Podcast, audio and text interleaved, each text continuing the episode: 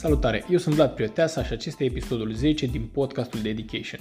Episod special nu numai pentru că invitatul este Army Goldman, full-time trader, analist financiar independent și super pasionat de cripto, ci și pentru că astăzi este un episod dublu o oră și puțin de discuții de cripto, trading, dar și câteva sfaturi pentru un începător ale tradingului. Cu o grămadă de întrebări în minte, eu am început discuția chiar cu câteva minute înainte de a apăsa butonul de rec. Ce să facem? Discuția era atât de interesantă încât pur și simplu am uitat. Da, na, eu mă opresc aici. Te las să asculti. Enjoy!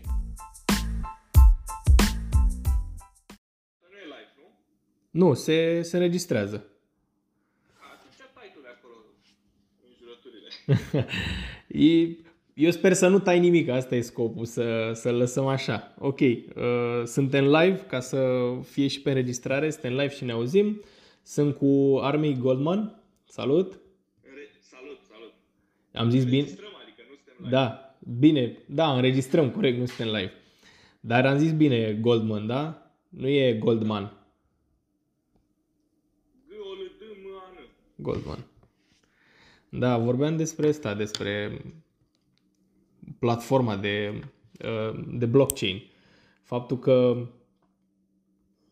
um, în teorie blockchain-ul e mai mult decât um, cripto, decât bani în sine și cine a făcut platforma asta a făcut blockchain-ul, a adăugat pe blockchain criptomonedele ca răsplată pentru cei care țin platforma în viață. Și acum tu pe platforma asta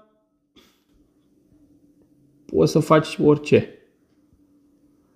A, eu am văzut altcumva chestia asta. în primul rând am și eu tot o poveste cum au toți că în 2009 sau 2010-2011 a venit cineva la mine și mi-a spus, uite, Bitcoin. Și eu am zis, nu, lasă-mă în pace. Dar, pe urmă, în 2015 s-au întâmplat niște chestii uh, în viața mea, adică am, uh, uh, mi-am dat demisia de unde lucram, uh, era foarte stresant, am început să-mi cadă părul, am îmbolnăvit, am făcut o chestie. Ei mi-au zis medici, păi nu mai ai lucra acolo. Și atunci mi-am dat demisia și am început uh, aventuri din astea antreprenoriale pe care oricum le făceam pentru că de întotdeauna mi-a plăcut chestia asta. Și tot atunci a fost un moment cheie în care uh, Trump a zis că va candida pentru prezidențial. Și tot atunci mă uitam, făcând trading, mă uitam să văd ce se întâmplă în situația asta, ce se întâmplă cu banii din piață, unde se duc, pentru că era o incertitudine. Uh, Trump era prezentat ca un uh, ăsta destul de rău, uh, un personaj care nu e agreat și care are tot felul de probleme din astea. Uh, e rasist uh, și alte chestii. Uh, și Hillary Clinton tot așa, nu prea era... Și atunci m-am uitat și eu știam că banii și pe modelul ăsta clasic, banii trebuiau să, să se ducă ușor, ușor în momentul ăsta de incertitudine în chestii mai sigure, cum ar fi franc elvețian, aurul și uh-huh. uh, alte chestii de astea. Și ce am observat atunci e că se duc în Bitcoin. Știi? Uh-huh. Și atunci am zis, ok, hai să cumpăr niște Bitcoin, neștiind ce este. Și după un an de zile, l-am cumpărat, l-am vândut, am început să fac trading cu el pe niște platforme obscure, n-aveam încredere. Uh, foarte ciudat, dar după un an de zile uh, am înțeles ce e Bitcoin-ul și blockchain și așa. Și atunci mi-am dat seama, și asta aici vreau să spun, uh, mi se pare atât o platformă cât pur și simplu un fel de a face lucrurile din punct de vedere al tehnologiei. Adică mm. ce m-a impresionat pe mine atunci, acum, uh, asta a fost acum 5 ani, da? Uh, că nu mai trebuie să, ca să transfer banii ăștia, Bitcoin, nu trebuie să fac uh, o cerere la bancă, nu trebuie să, să pot să fac transferul ăsta în weekend, pot să fac când vreau eu, de la mine, de la tine direct, dacă eu îți vând ceva și tu cumperi ceva, nu trebuie să trecem prin intermediari și mie mi-a plăcut treaba asta. Pentru că am avut situații când a trebuit să trimit sau să primesc bani în weekend și au fost probleme cu băncile. Da, pe așa uh, se întâmplă. Da, și mie nu mi se pare, adică gândește puțin, trăim în 2020 deocamdată Da. și în weekend nu poți să-ți faci transferuri. Sau nu, mai... nu pleacă ăla cu calul cu, cu banii, că e weekend, știi? Da. Nu pleacă să-i ți- ducă în cealaltă parte. Penibil. Da. Și atunci am, ăsta e un, unul din, uh, din chestiile din, din, uh, care m-a atras la uh, cripto. Uh, și sistemul ăsta blockchain mi s-a părut, și are, mi s-a părut că are mai multe avantaje și uh, are chestia asta de transparență care poate fi un avantaj. A fost prima oară când eu am întâlnit transparență și security în același loc. Pentru că unde ai transparență nu prea, mai, nu prea aveai security. Știi? Toată Mhm. lumea știa ce e acolo. Da. Mm, nu prea era safe. Da, dar aici este și transparent și safe. Uh, na, comisioanele, felul în care este ținut, că de fapt tot blockchain-ul ăsta este un, uh, o evidență publică, atâta tot. Da. Uh, pentru un ca mine care nu, e, ai, nu știe uh, foarte bine, uh, nu știe să scrie cod, nu înțelege chestiile alea, nu e așa avansat cu tehnologia. Uh, da, și atunci am zis, băi, uite, astea sunt niște chestii mișto. Pe urmă a apărut uh, uh, imediat, uh, mă, mă rog, el a apărut atunci, dar uh, ulterior l-am uh, descoperit eu uh, Ethereum, Ethereum. Ethereum, Ether, cum îi zice toată lumea, care îți dă posibilitatea să construiești în modul ăsta transparent, public, safe, uh, niște smart contracts. Asta iar e o chestie foarte tare. Uh, știi, noi putem să avem o înțelegere, putem să avem un contract pe care să-l respectăm amândoi, Mhm. uh, automat, că vrem, că nu vrem, și pe care poate să-l folosească și altcineva, eventual. Uh, și a dat drumul la o altă o altă, un alt val de aplicații. Și a început pe urmă în 2017, deja tot uh, 2016, așa și așa, dar 2017 A rupt. a rupt toată, A rupt. toată lumea. Da, monede peste monede, uh, făceau uh, un milion de smart contract, deci uh, rețeaua asta și, și cu ce a venit uh, Ethereum, blockchain-ul ăsta, pe urmă au apărut alte blockchain-uri, pe urmă și, mă rog, și foarte multe chestii. Aici, în realitate, subiectul e foarte vast. Eu nu știu dacă noi putem să... Pentru că sunt scamuri, sunt uh, tot felul de șmecherii, sunt uh, lucruri greu de folosit pentru uh, persoane care nu sunt așa obișnuite cu tehnologia, sunt uh, dezavantaje, cum ar fi faptul că, ok, tu ai uh, în proprietate și controlul 100%, dar totodată uh, este și responsabilitatea ta 100%. Greșești ceva pe acolo când scrii, trimiți în uh, Da, da, da. niciunde ai pierdut, nu se mai poate da înapoi Așa la e. bancă prin sistemul centralizat. La telefon, domnule, nu știu, mi-a furat cardul. faceți-mi. Da, uite, asta, asta, ar, asta ar putea fi o problemă, pentru că dacă pui un 0 în plus, s-a terminat. În loc să trimiți, nu știu, 1000 de dolari, trimiți 10.000, nu mai pot. Decât dacă îl convingi pe omul ăla de, să-ți dea de bunăvoie. Sau, nu știu, unde îi Ți-i trimiți tu. trimite înapoi, da. Da, da. Um, E, e, e bine, adică cel puțin din punctul meu de vedere, e bine că e mai ușor să trimiți bani, nu mai include pe cineva la mijloc. Dar și asta e că dacă se întâmplă să existe o problemă, nu mai e omul ăla din mijloc, în cazul ăsta banca, care să rezolve problema respectivă. Suni în call center, domnule, am problema asta și se ocupe, o rezolvă și trimite un mail după o săptămână, gata, am rezolvat-o. Trebuie să rezolvi tu.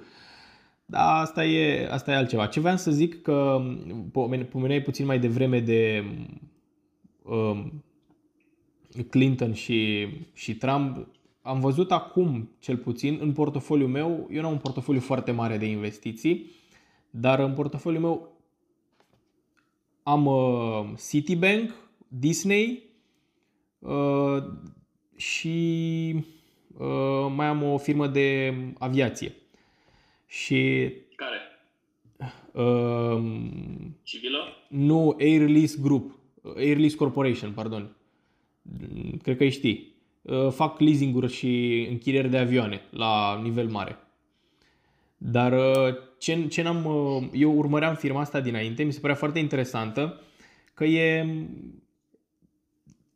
pentru ei nu contează dacă merge, dacă nu merge industria aeronautică, ei au leasingurile date.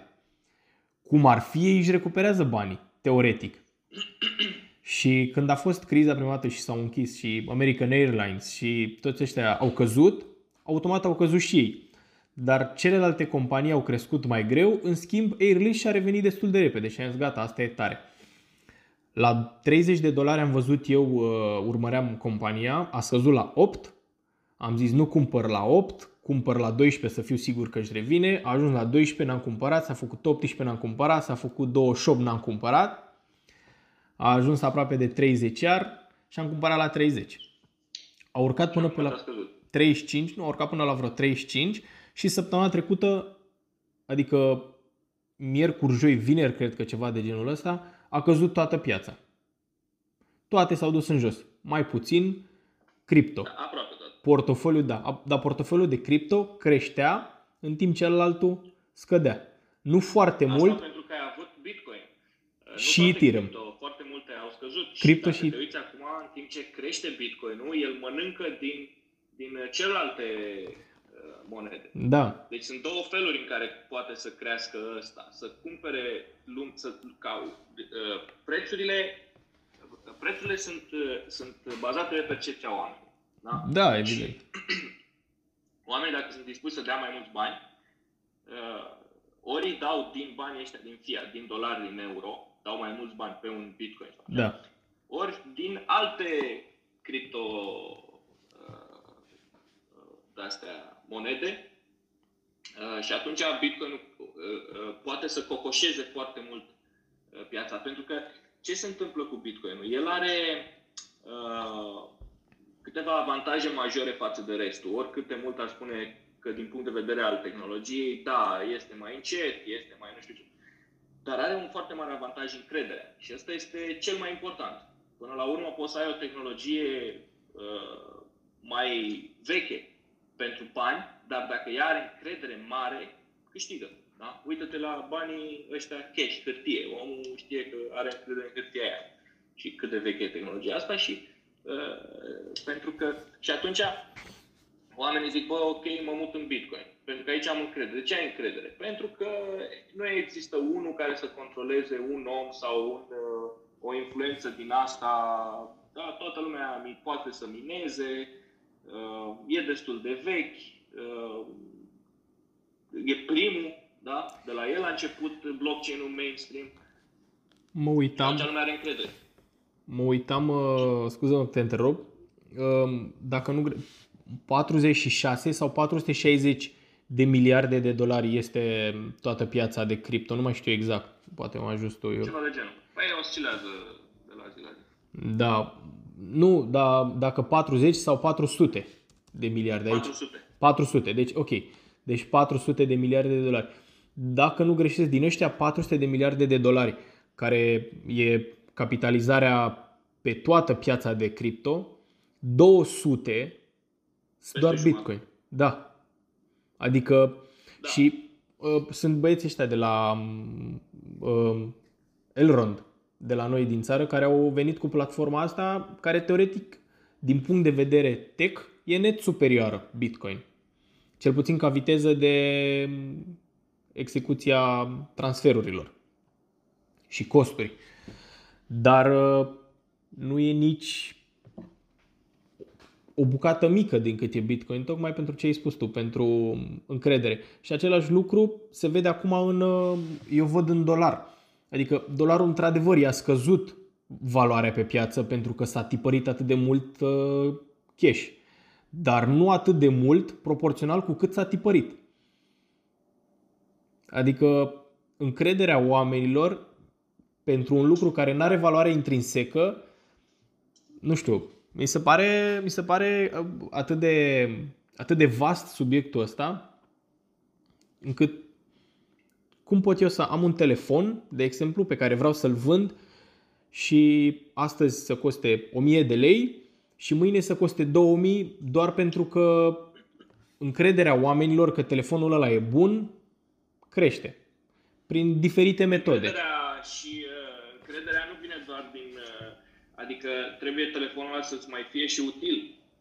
Uh, spre exemplu, dacă vrei să cumperi cu cripto, Așa. intri pe ce site vrei tu, nu o să-ți accepte uh, alte monede în afară de Bitcoin. în, major, în 99,9999% din caz. Da. da, ok, au mai adăugat și Ethereum în altele sau nu știu ce.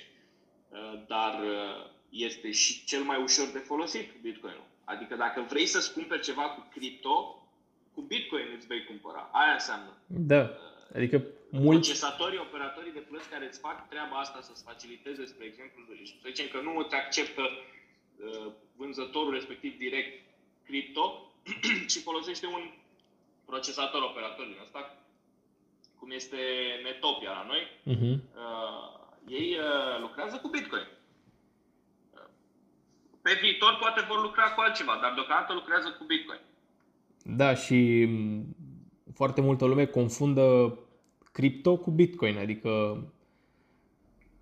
E normal. Da. da. Eu zic că e normal.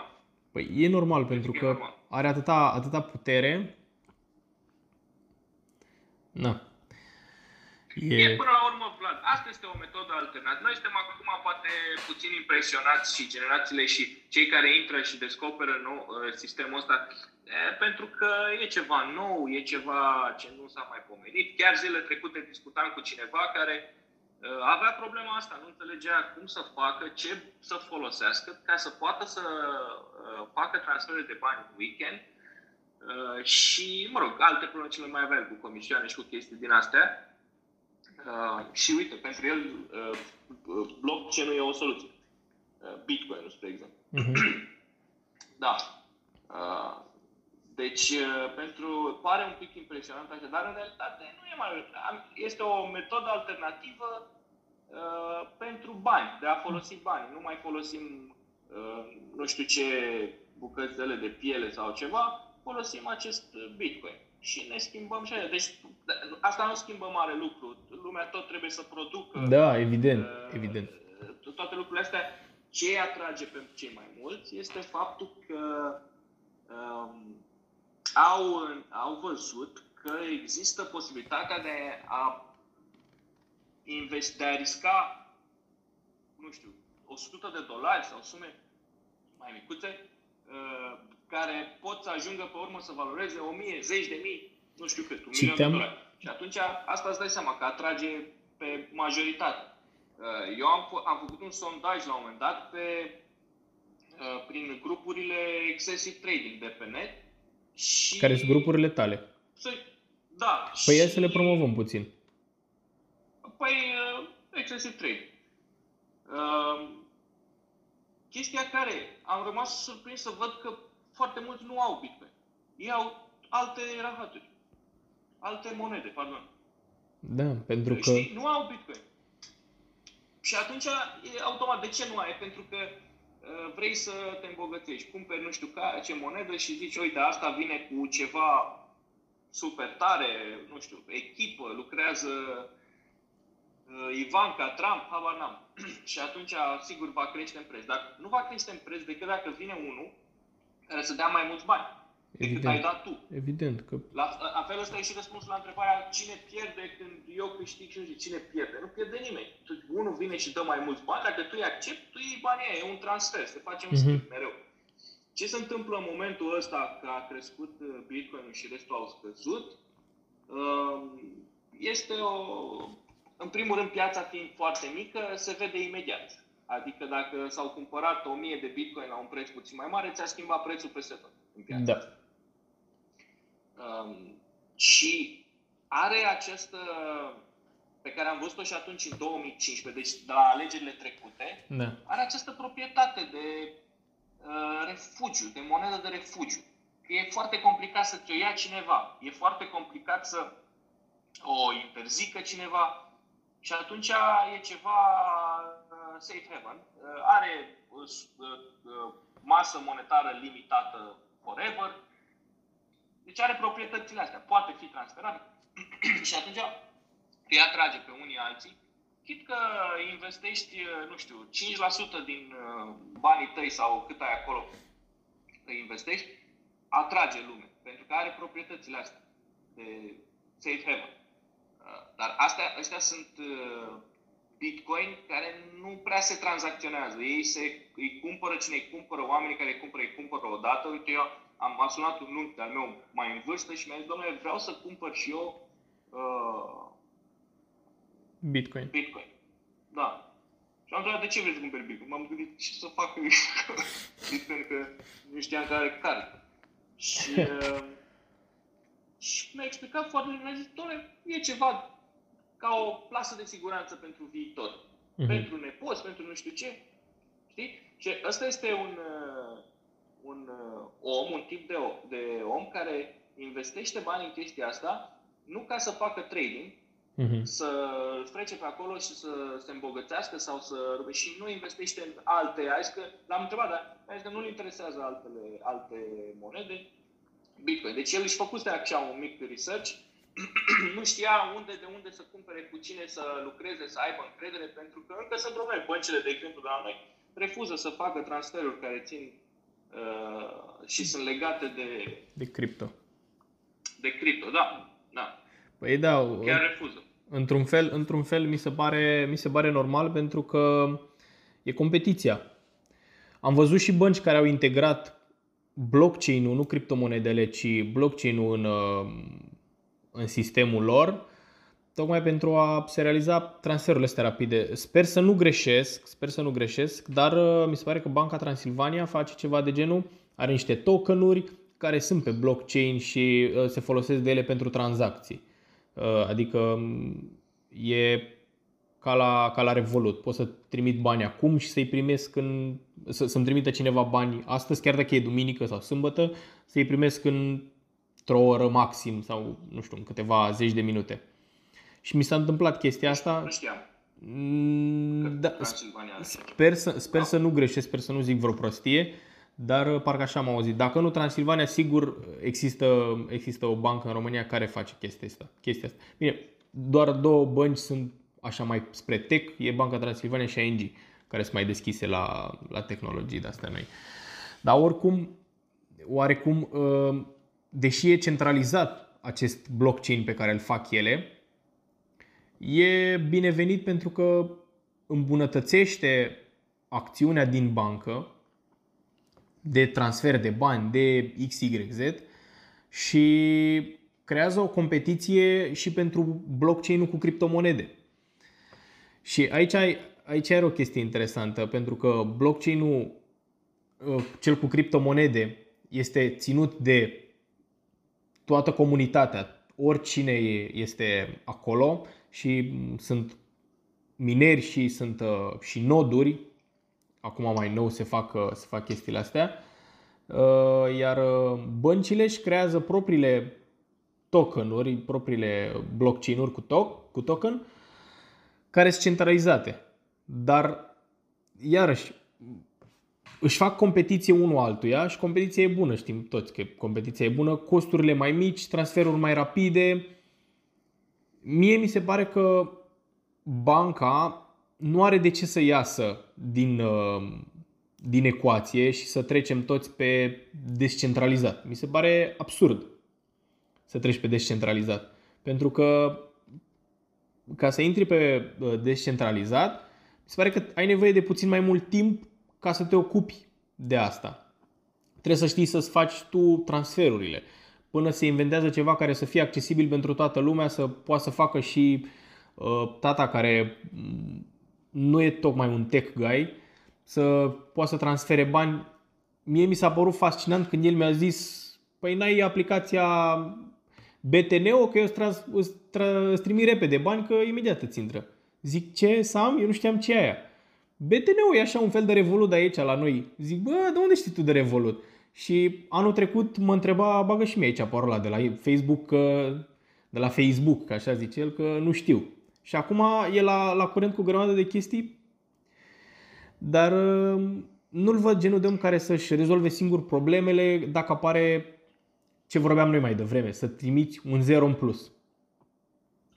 Să știi că foarte bine ai punctat. Deci uh, și eu m-am gândit la treaba asta, tot așa cu taică în minte.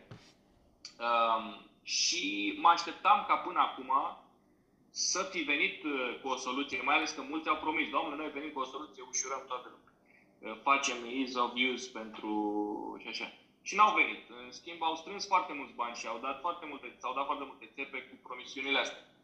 Uh, bine, deci mă refer la unii, da? Da, sunt da. și băieți deștepți, cum sunt băieții de care ai de, de la Elrond. De, care au făcut uh, Elrond, da? care au construit uh, o rețea să funcționeze mai repede, uh, are, folosesc ei o tehnologie cu sharding-uri, cu noduri, cu nu știu ce și transferurile sunt foarte rapide și da? Adică și au, au atins obiectivul pe care l-au propus. Ei n-au avut ca obiectiv să îl facă mai ușor pentru tații noștri să umble cu chestiile astea. Și nici nu cred, am ajuns la, asta e părerea mea, nu cred că o să, o să se întâmple lucrul ăsta până la urmă, pentru că tot e complicat. Trebuie să ai cheia privată și trebuie să știi da. poți să umbli cu ea, să uh-huh. lucrezi cu ea, să înțelegi niște chestii, dar cu timpul, uh, eu cred că vor înțelege. Pentru că, uite, de la care e parola până la Revolut și tot așa și așa, e un parcurs și vor înțelege și, și lucrurile numai și pentru că asta cu Bitcoin și cu cripto este out of the box deja. Adică da. și din cutie, nu mai poți să bagi în cutie ăsta, cum băgai la în lampă. Da. Știi? Plus că deschide și pentru alte afaceri. Uite, sunt afaceri care țin ei Bitcoin. Da. Știi? Ai un contract cu ei și îți ține ei Bitcoin. Uite, poate asta e mai potrivit pentru, uh, nu știu, să facă banca o aripă de genul ăsta pentru oamenii mai în vârstă care totuși vor să aibă Bitcoin. Dar nu suntem încă acolo. Asta este o chestie de foarte viitor, pentru că oamenii mai în vârstă nu vor să aibă Bitcoin. Nu interesează de Bitcoin. Până la urmă, pentru eu o povară și treaba asta cu cardul și cu nu știu da. ce. Da? Mă duc la țară și văd că le îi obligă să ia pe card, le pune un bancomat, ăla le mai ia nu știu ce taxe, le-a schimbat, prima oară le-a pus de la banca aia, după aia altă bancă. Îi trimite pe... Da, e mai Da. complicat Deci- pentru ei și e o bătaie de cap în plus. Da, Noi, pentru no, ei oricum e complicat. Da. Pentru ei oricum e complicat și fără Bitcoin. da, nouă, nouă ni se pare interesant acum pentru că ai și timp să te gândești acum la toate chestiile astea, să îți dai seama ce e cripto, ce e Bitcoin, ce e Ethereum, ce e ce sunt NFT-urile care nu sunt bani, dar e uh, apropo de NFT-uri, că intră tot pe partea asta de, de cripto, non-fungible tokens. Practic, uh, eu pot să îmi cumpăr 100 de bitcoin și să aștept să crească, când de fapt pot să-mi cumpăr, când eram nemici, uh, colecționam cartonașe cu fotbaliști și îți pica un cartonaș de la început și îl dădeai pe alt cartonaș. Și peste 3 luni de zile îți dai seama că cartonașul ăla era de fapt unul foarte rar și puteai să-l dai pe 100 Pe de, trei card, da, pe sau pe 100 de alte cartonașe. Și așa e și, și acum. Poți să-ți cumperi 10 bitcoin să aștepți să crească sau poți să-ți cumperi un cartonaș în ghilimele care poate să fie, nu știu, un desen de artă uh, digital sau o melodie digitală, ceva care să ai drepturile de autor pe tokenul respectiv și acum îl cumperi cu 10 bitcoin și peste un an de zile valorează 100 de bitcoin și bitcoinul la rândul lui a crescut și el. Adică e așa un compounding. Asta este o poveste. În realitate, el nu valorează, nu ai cum să știi cât, poate nu valorează deloc. Valoarea pe care o are, o are dacă vine unul și îți face o ofertă să-ți dea 100 de cartonașe. Dacă nu, tu poți să zici că ăla face un milion, dar dacă nu-ți dă nimeni cartonașele alea, el de fapt nu are valoarea respectivă. Și asta este, la fel de bine poți să-ți cumperi uh, artă, o Păi, sculptură. E aceeași un tablou. chestie. Aceeași poveste. Fix aceeași poveste. Fix, este, e, e fix aceeași poveste. Cu banana lipită în Treaba asta perete. Cu NFT-urile pe cripto este ceva ce se poate face și de asta a fost făcut. Poate pe viitor uh, o să se aplice chiar în lucruri de genul ăsta, într-o artă, ceva, nu știu, un pictor, uh, orice, sau o, o, o, o galerie de artă și uh, indexează toate alea.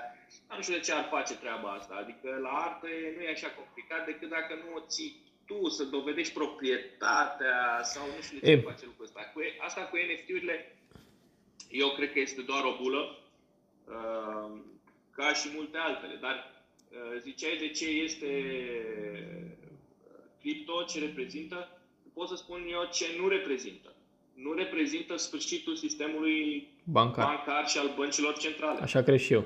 Deci, da, asta este iarăși încă o poveste în care se antrenează foarte mulți din ăștia. Ei știu un singur lucru de pe alea de pe YouTube uh, uh, cu tot, toate filmulețele alea conspirații și cu nu știu ce.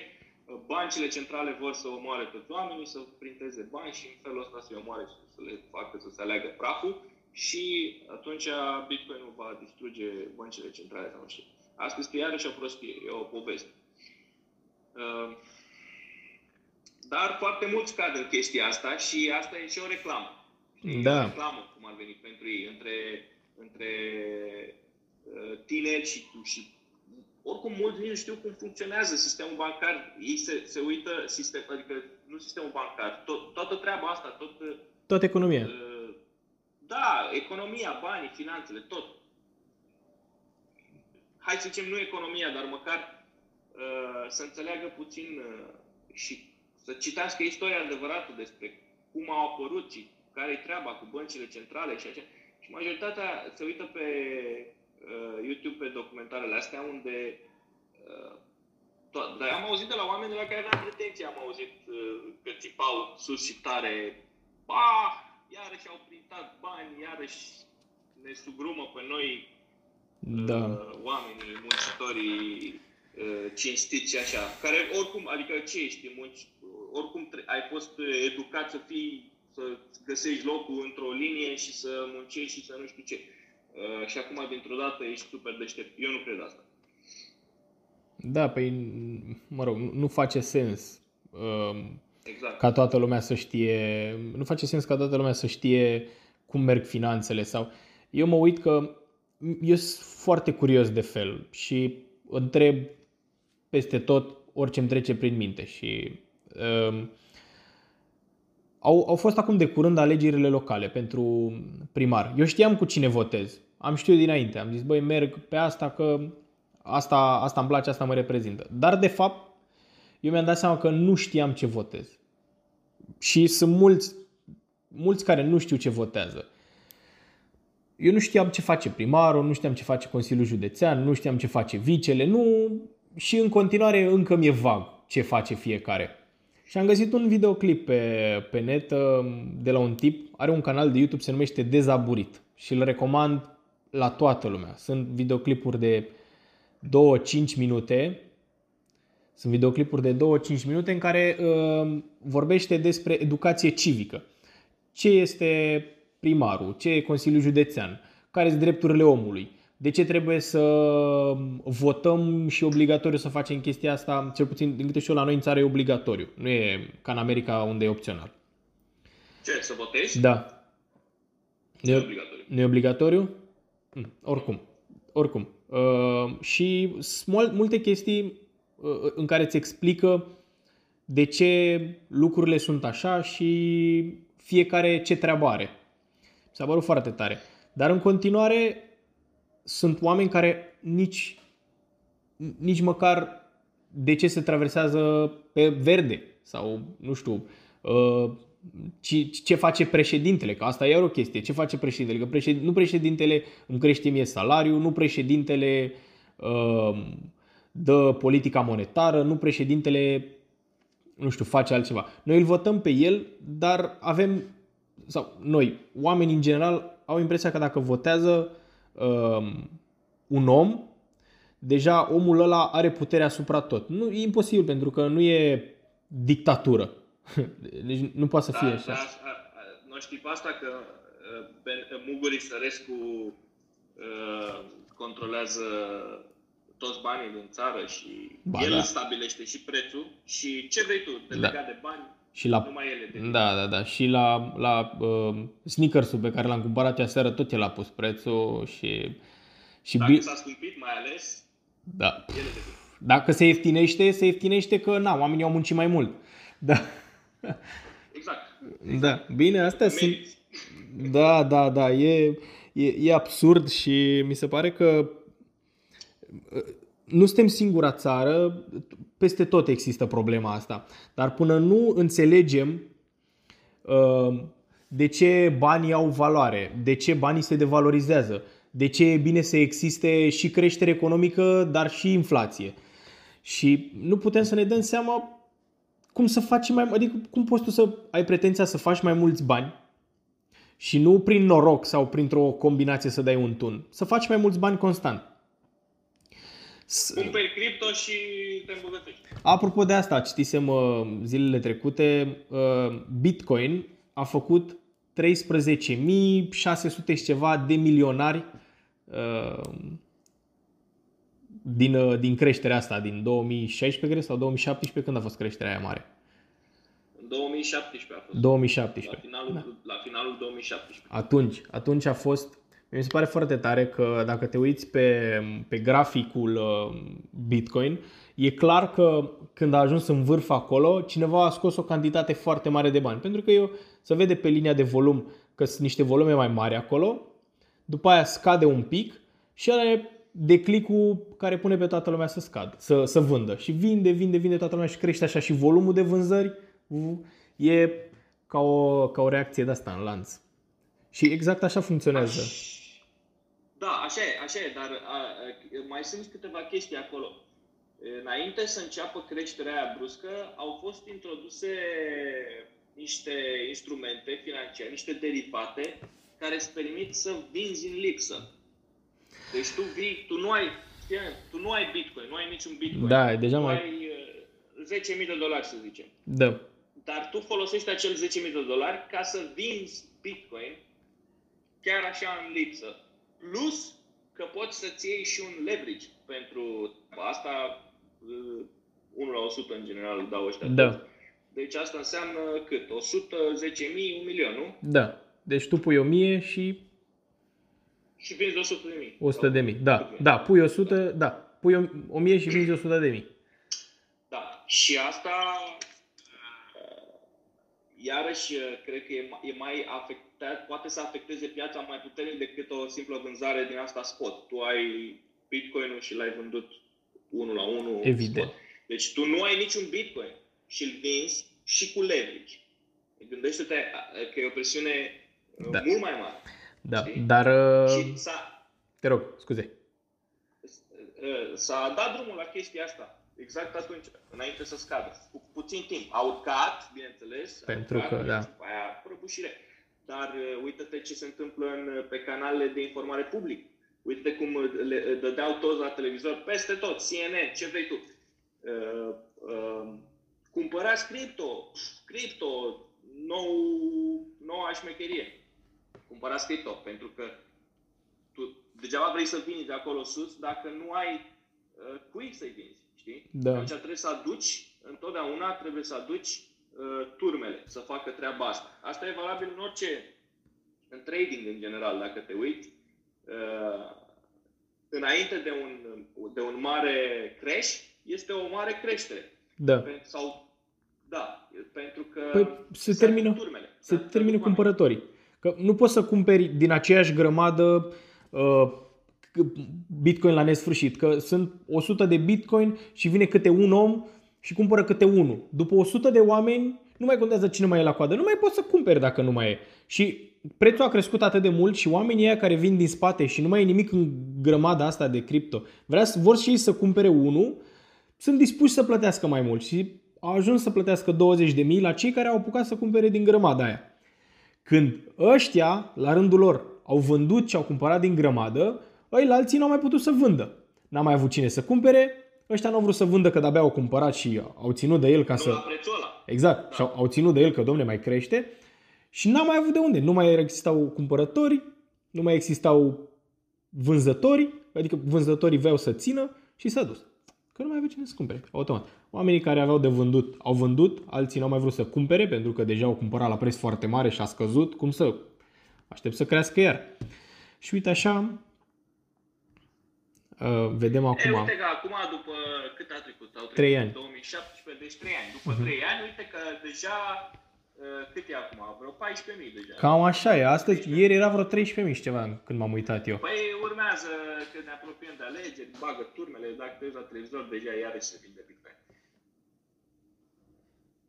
Uh, și au recup- deci deci a recuperat, a recuperat un pic în preț.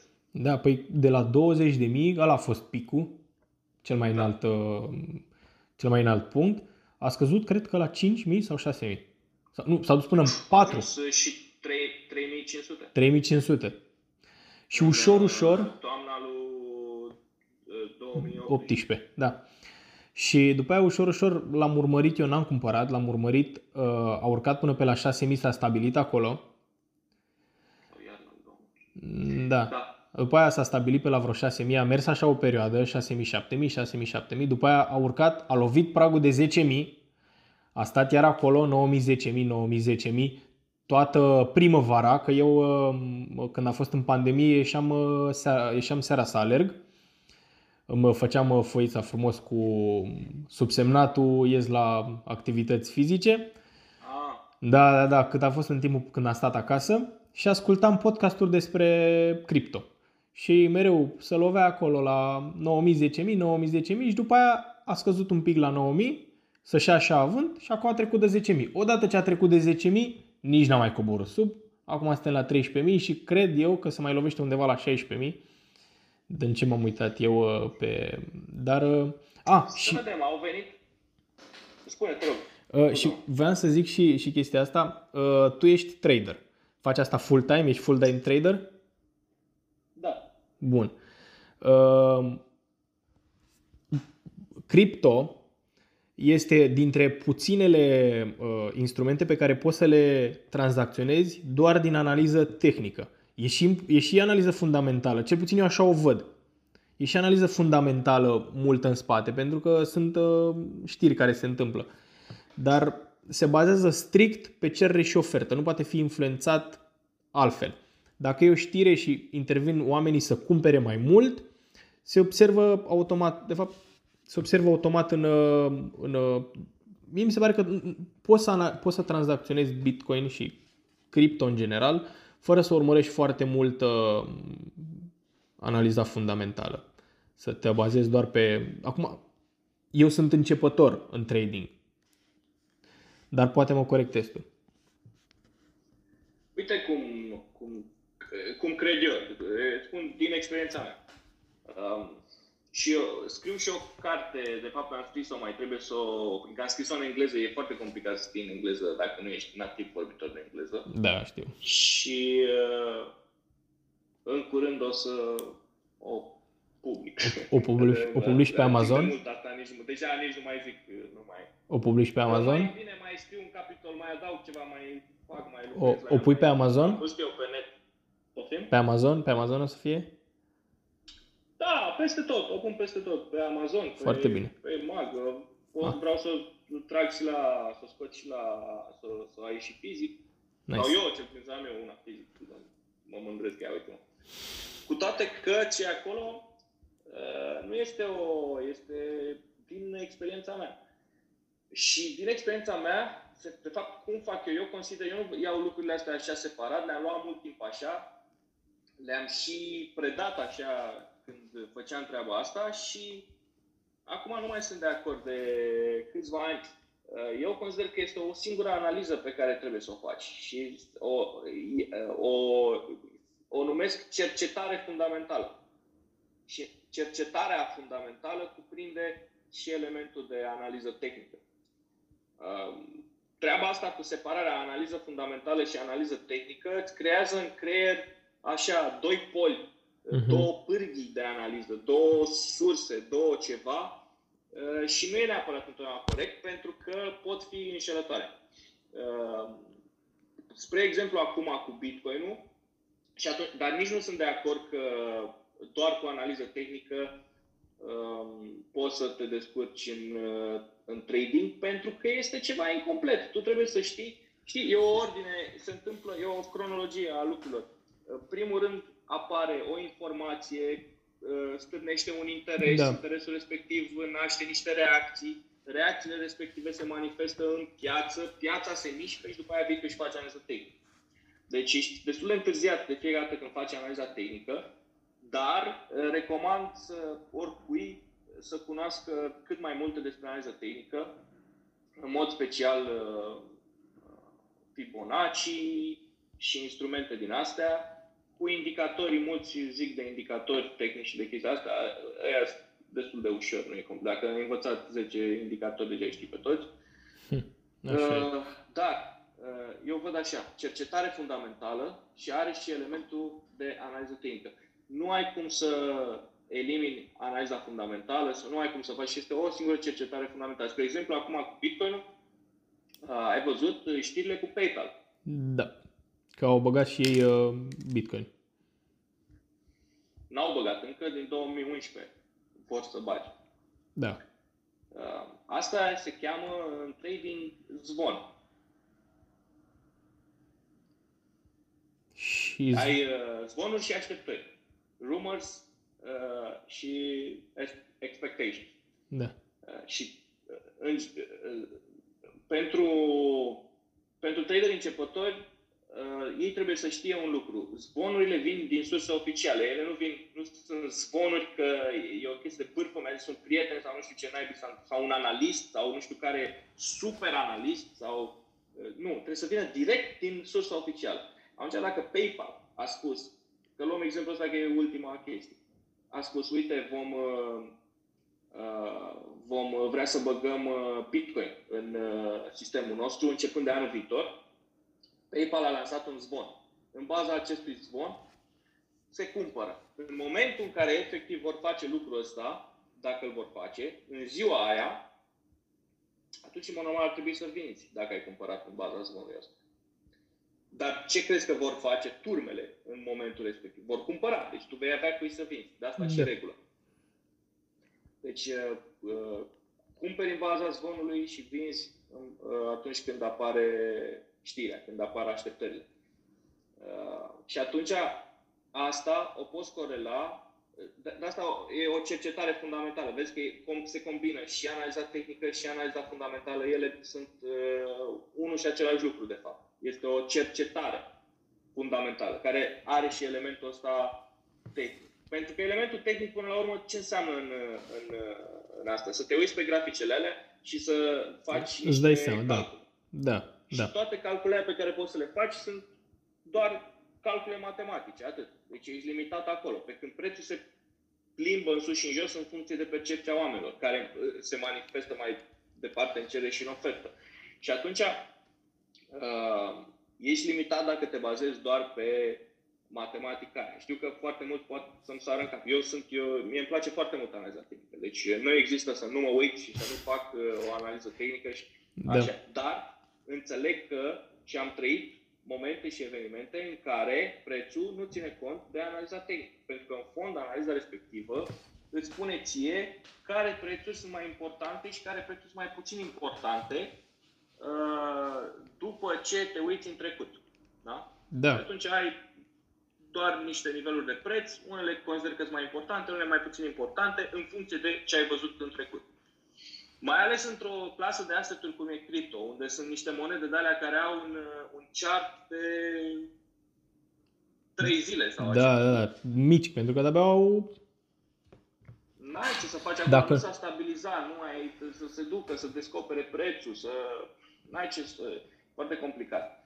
În schimb, poți să faci o cercetare fundamentală și să vezi cum se analizează proiectele astea noi, cine sunt fondatorii, cine lucrează acolo, lucrează sau nu lucrează, este, hai să vedem reputația lor, să iau și să te duci până la rudele de gradul 2 să vezi, faci o, o, o cum să spun, profiling, faci foarte multe chestii, te duci în surse open source ca să cauți informații de genul ăsta și te duci și în human intelligence. Uh, poți să vorbești cu uh, colegi de-ai lor, profesori de-ai lor, te uiți, vezi, ăla a studiat nu știu unde, ai o legătură acolo, ai o conexiune, știi profesorul care a fost, îl întrebi despre el.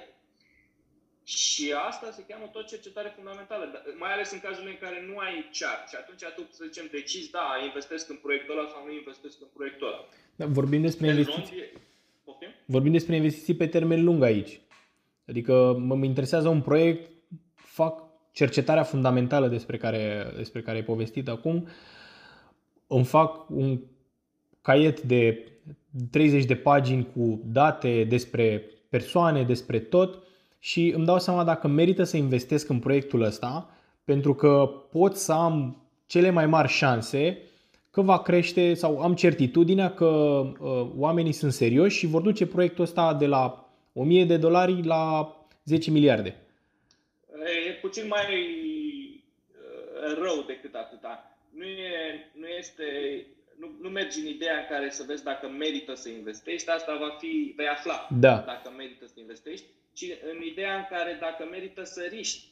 Pentru că tot, singurul lucru pe care poți să-l controlezi e riscul, atât. În rest, nu mai poți controlezi nimic. Da. Cât pierzi? Atâta, singurul care poți să controlezi. Cât pierzi?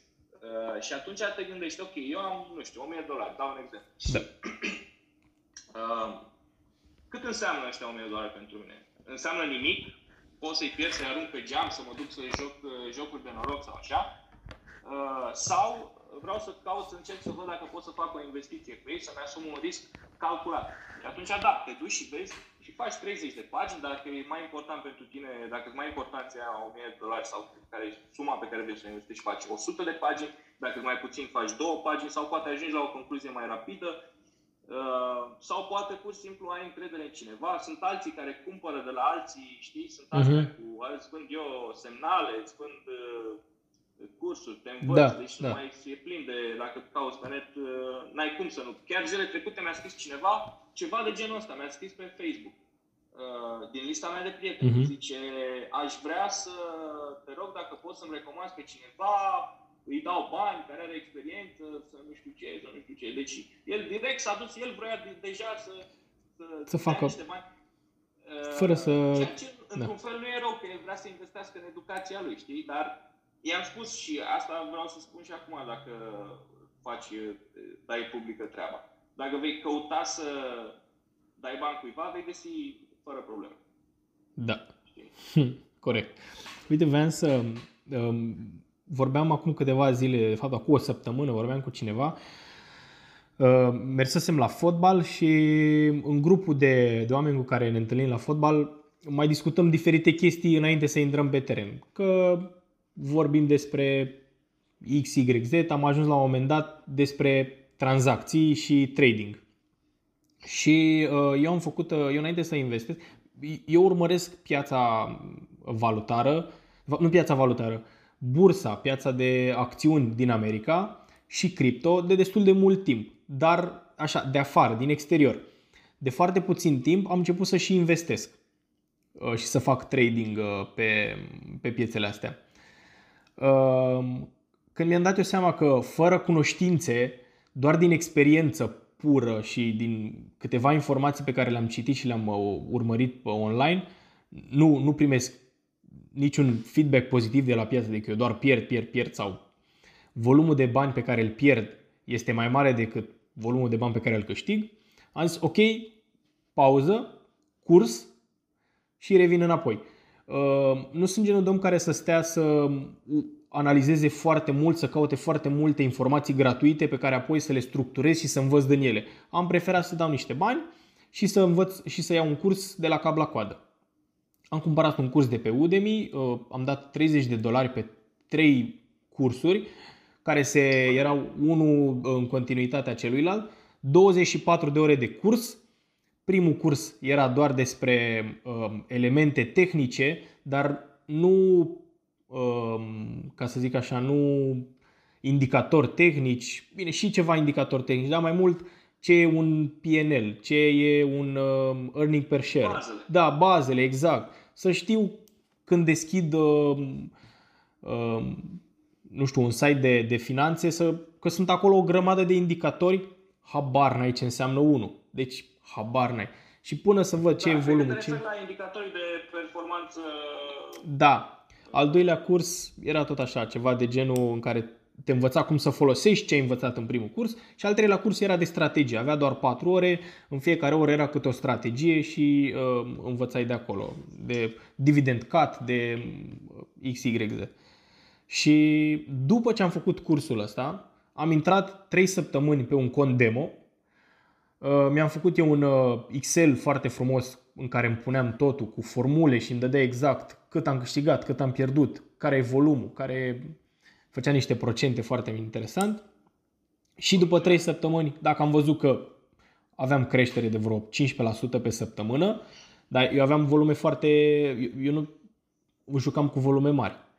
Uh, apoi am investit bani cash, banii mei, și am mers așa. Într-o lună de zile aproape am dublat contul și după aia aici e problema. Încrederea pe care o ai după ce ții foarte mult de, de o strategie. Eu am scris strategia și două, două luni de zile am mers doar pe strategia respectivă. Încrederea pe care mi-au dat-o astea două luni în care nu am avut mai mult de două zile la rând cu pierdere, am zis, băi, știi ceva, am eu o idee și petrolul crește zilele astea. Crește mult de tot. Ia să bag eu toți banii cu leverage de 100. Și am băgat... să bagi în cereale. În, în cereale. Și am băgat toți banii cu leverage de 100 pe petrol. În uh, 3 zile, în 3 zile mi-am mâncat... A durat ceva. A durat ceva. Pentru că ce, ce m-am gândit eu? A scăzut azi, mâine crește. Și nu mi-am dat seama că îmi dădeam singura... Și exact chestii pe care le știam, chestii pe care le învățasem. Uh, am zis nu că crește. Din analiza mea așa ieșea. Că eu făcusem o analiză scurtă, încrederea și în 3 zile 70% din tot contul atunci s-a mâncat. Și am avut așa un, uh, un șoc. Nici n-am mai... Mi s-au închis singure tranzacțiile alea pentru că setările, setările erau făcute astfel încât să nu mănânce chiar tot contul. Mi-a dat margin call, mi le-a închis și apoi am avut așa un șoc de ăsta. băi, ce am făcut? Am luat pauză, nici acum n-am mai tranzacționat, au trecut aproape două luni de atunci. Bine, mi-am și ocupat timpul cu altceva între timp și am zis fac altceva. Dacă uh, de asta nu, nu mai am timp și am început să pun, să investesc bani uh, pasiv. Uh, nu am făcut niște analize foarte amănunțite, în schimb am uitat măi, ce companii uh, folosesc eu sau ce, ce, ce urmăresc eu. Disney. Că văd Disney la televizor, uh, nu mă uit eu, dar uh, uh, când apare un film de la Disney, urmăresc filme de la Disney, sunt fiert pe ele, desenele animate și am zis, bă, e clar că entertainmentul crește, oamenii în jurul meu când dau de bani se duc la Disneyland și am zis, ok, that's it. Și am pus bani acolo. Disney nu e neapărat cu Disneyland, dar Disney are niște fundamentals foarte bune mm. acum și alea care le pe care le-a căpătat odată cu pandemia. Da. Și mi se pare că se, se întinde destul de mult și nu e doar nu e vorba doar de desene animate. Sunt o grămadă de piloni de producție, de o grămadă de chestii care... Jucării. Jucării, drepturi de autor da, mai ales. O grămadă de drepturi, drepturi de autor. autor sigur. Și am zis, băi, asta e. Airlist, uh, am investit în Airlist pentru că urmăream de mult compania asta și mi se părea business-ul, business uh, planul sau modelul de business pe care l-au ei mi se părea unul foarte tare și am zis ok, merg și pe asta. Și am mai luat City Group uh, pentru că am făcut niște analize pe el cu toate că era, a scăzut mult și a mers așa jos, mi s-a părut uh, uh, valuable ca să zic așa, și am investit, nu foarte mult, dar am investit acolo, pe, gând, pe conceptul de a, de a primi dividende. Și merg pe astea trei companii, mi se par, uh, acum o săptămână am mai luat Uber, dar uh, merg mai mult pe astea trei companii, tocmai pe, pe ideea asta de a, în fiecare lună, de a pune niște bani acolo și nu mă uit la ei cât cresc, cât scad, creez o plasă de siguranță, practic. Și asta da, ai trecut de la trading la investing. Da, dar mă întorc și la trading când, când îmi recuperez timpul. Când îmi recuperez timpul. Da, trebuie să faci când... Eu am făcut trading când a fost atunci lockdown-ul. Și stăteam, îți dai seama, stăteam 10 ore pe zi în fața da. laptopului. Asta făceam. Deci, în primul rând, vreau să vreau să te felicit și te admir pentru faptul că ai luat un curs, nu contează cât ai dat pe cât ai dai oricât, dar că ai avut răbdare să-l faci, să-l parcurgi, pentru că oamenii asta trebuie să înțeleagă, mai ales tinerii care sunt interesați de domeniul ăsta, că dacă vor să învețe, indiferent că fac un curs cu mine, cu tine, cu ăla, cu ăla, pe net, așa, de fapt ei trebuie să învețe, ei învață. Da. Și atunci trebuie să, să te pună efortul, să uh, Își ia notițe, să testeze, să experimenteze, să facă toate chestiile astea. Deci, bravo că ai făcut treaba asta și că ai avut răbdarea să stai să treci prin toate alea și să faci un curs și să înveți toate chestiile astea. Nu știu dacă ai studii economice, nu. dar dacă n-ai, ți-a fost mai greu. Că știu că na, la, mai înveți la economie. Mm-hmm. Ai sau nu? Nu, eu sunt din sfera sportivă. Dacă se. Am făcut ah, facultatea da, de sport, da. Așa. Deci asta în primul rând. În al doilea rând, uh, e normal uh, și întotdeauna am spus, ce ai, să înveți bazele, poți să o faci, poți să ai 14 ani. Poți să ai 14, poți să fii un copil de 14 ani și să înveți foarte, adică acum știi dacă ai învățat toate chestiile alea. Poți să ai 14 ani și să înveți toate lucrurile alea. Nu e nimic wow. Partea dificilă este partea emoțională. Da. Și aici îți trebuie experiență, n-ai cum altcumva. Și eu tot am crezut că am, că am trecut de multe chestii din astea și am avut pierderi uriașe, am câștigat uriașe, am pierdut uriașe, tot aceiași bani am câștigat și am pierdut, până când uh, m-am călit emoțional, ca să zic așa. Deci prin, prin experiență. Și ce pot eu să spun din experiența mea este că atunci când ai, cum ai făcut tu, uh, cazul tău, unde ai uh, câștigat, ai pornit într-o disciplină și ai urmat toate chestiile alea și uh, ai câștigat. Sunt probabil câteva greșeli pe care le-ai făcut. Una este probabil uh, overtrading, adică ai făcut uh, zi de zi, dar uh, asta e normal la început. Când ai o pierdere, dacă pornești cu o sumă de 10.000 de dolari sau nu știu, nu știu exemple să dau, da. și pierzi, să zic, 5.000 de dolari, pe care ți-ai asumat că poți să-i da. pierzi pe acolo, că ți-ai reglat stop loss sau ce ai avut, uh, te afectează emoțional. Și la fel te afectează și dacă îi câștigi aceiași 5.000. Da. Asta e foarte important de, foarte important de înțeles, pentru că noi avem impresia că dacă câștigăm, e ok. Știi? Dacă pierdem, nu e ok. Uh-huh. Când în realitate nu e, te dezechilibrează emoțional și dacă câștigi. Ce culmea este că de multe ori e aceeași sumă. Pe care dacă, dacă suma aia te dezechilibrează, și atunci uh, ce sfat te-aș da eu acum, dacă ai putea să dai timp înapoi să mă suni? Uh, să te gândești câți bani te, te-ar dezechilibra emoțional dacă ei pierde. Câți bani? 1000 de dolari, 2000, 5000 de dolari.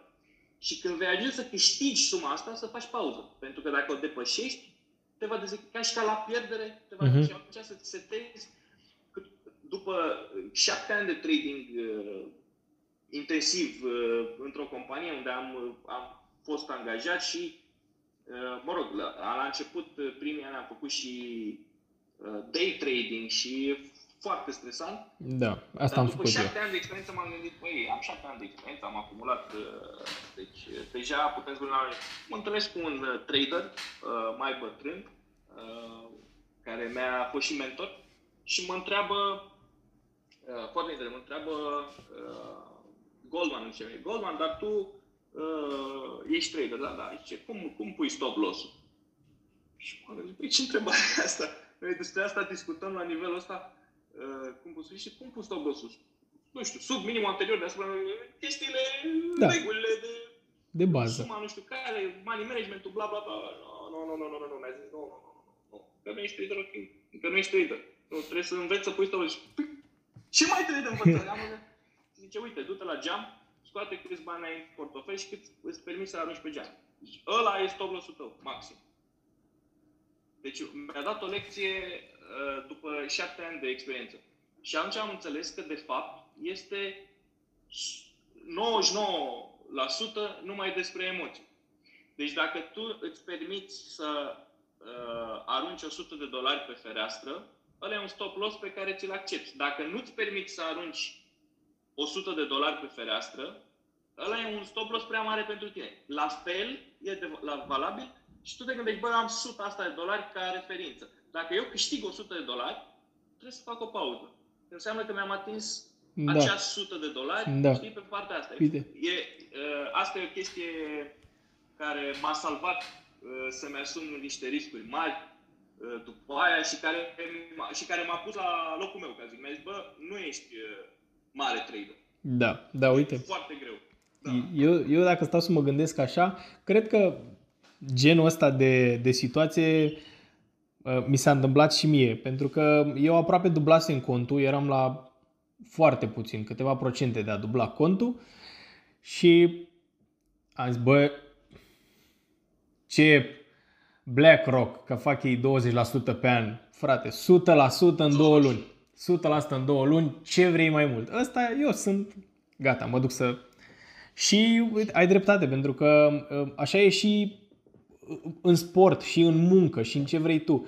Uh, când, uh, știi, când îți atingi maximul potențial, dacă nu te oprești sau nu faci o pauză ca să faci supracompensație, să, um, când ai ridicat ștacheta atât de mult, să faci un pic de pauză, pentru că tu nu o să cobori la nivelul ăla, o să cobori un pic mai jos. Și de aici poți să crești, să faci niște vârfuri un pic mai înalte decât data trecută și să mergi așa de sus. Exact. Faci o burnout. Performanța ta ca om, indiferent că e în sport, se măsoară la fel, în impulsuri exact. și corecții. Exact. Exact. Doar că în sport... Uh, sport da, nu, eu te aud. Tu mă auzi? Cred că s-a blocat. Da. Nu, nu, nu, eu te aud. Mă auzi? Armi? Uh, gata, gata. Și are... Da, nu, nu, tot, iarăși, te-ai, te-ai blocat pe imagine. Mm, nu știu de ce. Aparent, eu te aud și te văd foarte bine. Da, și la mine văd pe, pe Wi-Fi, totul e ok. Da. Mă auzi? Gata, hai că și-a revenit. Gata, ok, da. Ba, da, bun. Ziceam că, uh, într-adevăr, așa e. Exact asta este, ai dreptate și atât că fiecare, în fiecare domeniu poartă, poartă un alt nume. În, uh, în uh, trading e impuls și investiție, în sport este, nu mai știu exact cum îi zice, efort și, sub, și supracompensație sau ceva de genul ăsta. Și în viață e la fel. Deci e exact la fel și asta e, una, e o lecție bună pe care tu acum mi-ai dat-o mie și sper că oricine a auzit a învățat chestia asta. E un punct bun de urmărit în viață. Să iei pauză. Oricum înveți asta și pe pielea ta. Adică eu așa ți-am zis și chiar mă credeam foarte bun chiar mă credeam foarte bun. Și și acum cred că eram foarte bun. Dar uite câteva chestii pe care nu le știam și care țin de maturitate. Pentru că am întâlnit uh, tineri în cripto, că tot vorbim de cripto, care, pe care îi întâlneam la tot felul de, de astea, cum se cheamă astea, social networking, nu știu ce, conferințe și așa. Și vrea, salut, sunt cu tare, am 21 de ani și am un fond de investiții. O, ce tare!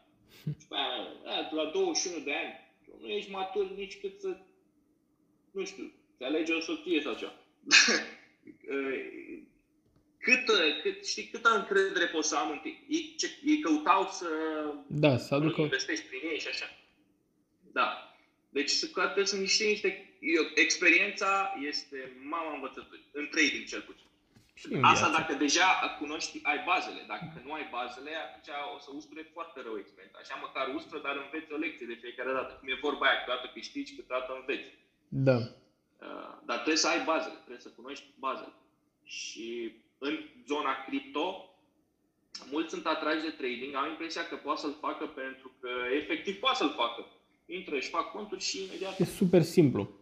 Poți să-ți deschizi da, contul cu 10 dolari, adică da, diferit. Fără acolo, poate să facă training, efectiv, dar e o meserie greuță. E ca și când ai spune, gata, mâine sunt astronaut. Stai, că nu e chiar așa, trebuie să te antrenezi, trebuie să treci în chestii, trebuie să înveți toate lucrurile astea pe care le-am discutat noi acum. Eu sper că tu o să te întorci la trading uh, și na, să, să-ți găsești niște cicluri uh, care să nu-ți permită să te mai aventurezi pe acolo și să faci experimente din alea de, hai spunem totul aici, dar, totodată, trebuie să te gândești și dacă e pentru tine. Pentru că, la modul cel mai sincer, tot așa mai vorbesc cu unii alții. Și pe care, băi, gândește dacă e pentru tine sau nu e pentru tine. Treaba asta, nu toată lumea e făcută. Deci, uh, fiecare om are câte o... Ca trader, întotdeauna trebuie să, să, să înțelegi că puteai să faci mai bine, orice fi Da. Așa e și în viață. Și e complicat să treci cu senzația asta. Da. Armi... Plus că ți ia foarte mult din viața personală. Păi, de, pentru că și de, de cele mai multe ori, uh, dacă tranzacționezi uh, tu personal, tranzacționezi de acasă. Eu cred că și aici e o, e o chestie, pentru că dacă te duci și tranzacționezi în fiecare zi la aceeași cafenea timp de 6 ore, o să-ți lași supărările sau o să îți uh, atașezi supărările și problemele uh, din trading cu cafeneaua respectivă. Te întorci acasă, e alt mediu. Um, odată ce aduci chestiile astea acasă, cel puțin psihologic așa este. Um, îți atașezi um, trăirile și sentimentele de persoane și locații. Și, mă rog... Da, te enervezi aiurea. Da. Am depășit de multă oră, am făcut deja episod dublu, teoretic era, era vorba de 30 de minute. Mai, mai sunt de discutat. Nu, o să stea întreg așa. O să fie episod special astăzi. Pentru că mi se pare că tot, tot ce am discutat noi a fost interesant și ar fi păcat să se pierdă ceva în, um, în, în nicăieri, să, n- să n-ajungă nicăieri. Dar um, că de-aia e, de-aia e și un podcast. Până la urmă nu e o emisiune comercială. Eu sper să ajungă la cât mai mulți oameni. Că m-ai invitat. Da. Și eu mă bucur că, că ai acceptat, sincer, și dacă... Să știi că eu am ascultat celelalte podcasturi. Mă bucur. Mi-ar plăcea ca, din tot ce am discutat noi acum și pe final, să lăsăm lecția asta cu... Pe mine m-a marcat mult asta cu pauze, deși o știam, evident. Faptul că mi-a readus aminte ce uitasem e, e important. Să știm când să punem pauză și să știm că fără baze, indiferent de ce facem, dar mai ales în trading, fără baze economice, n-ai cum să ai uh, succes pe termen lung sau în mai multe tranzacții decât 10 norocoase. Așa că... că nici nu știi de ce dacă n-ai bazele. Dacă da. ai bazele și faci greșeli, îți dai seama de greșeală. Îți dai seama, uh, știi, de unde, unde da. să te duci, unde ai greșit. Plus că eviți foarte multe greșeli, normal. Da. Da. Sunt de acord. Astea două sunt concluziile. Mai, mai, mai trebuie și pauză din când în când, ca și la masă, știi? Mai, mai, mai iați timp și mestecă, nu băga așa, chiar dacă intră. Da. La nu mai intră. Corect. Mersi mult, Armin. Mersi mult uh, că ai Mersi fost prezent. Eu. Ne mai auzim. Salut! Salut! Nu uita să te abonezi și să share cu prietenii tăi acest episod dacă l-ai găsit folositor. Dacă asculti de pe Apple Podcast, acolo poți oferi și un rating care ne ajută să creștem acest proiect și să aducem mai mulți oameni cu care să discutăm. Mulțumesc!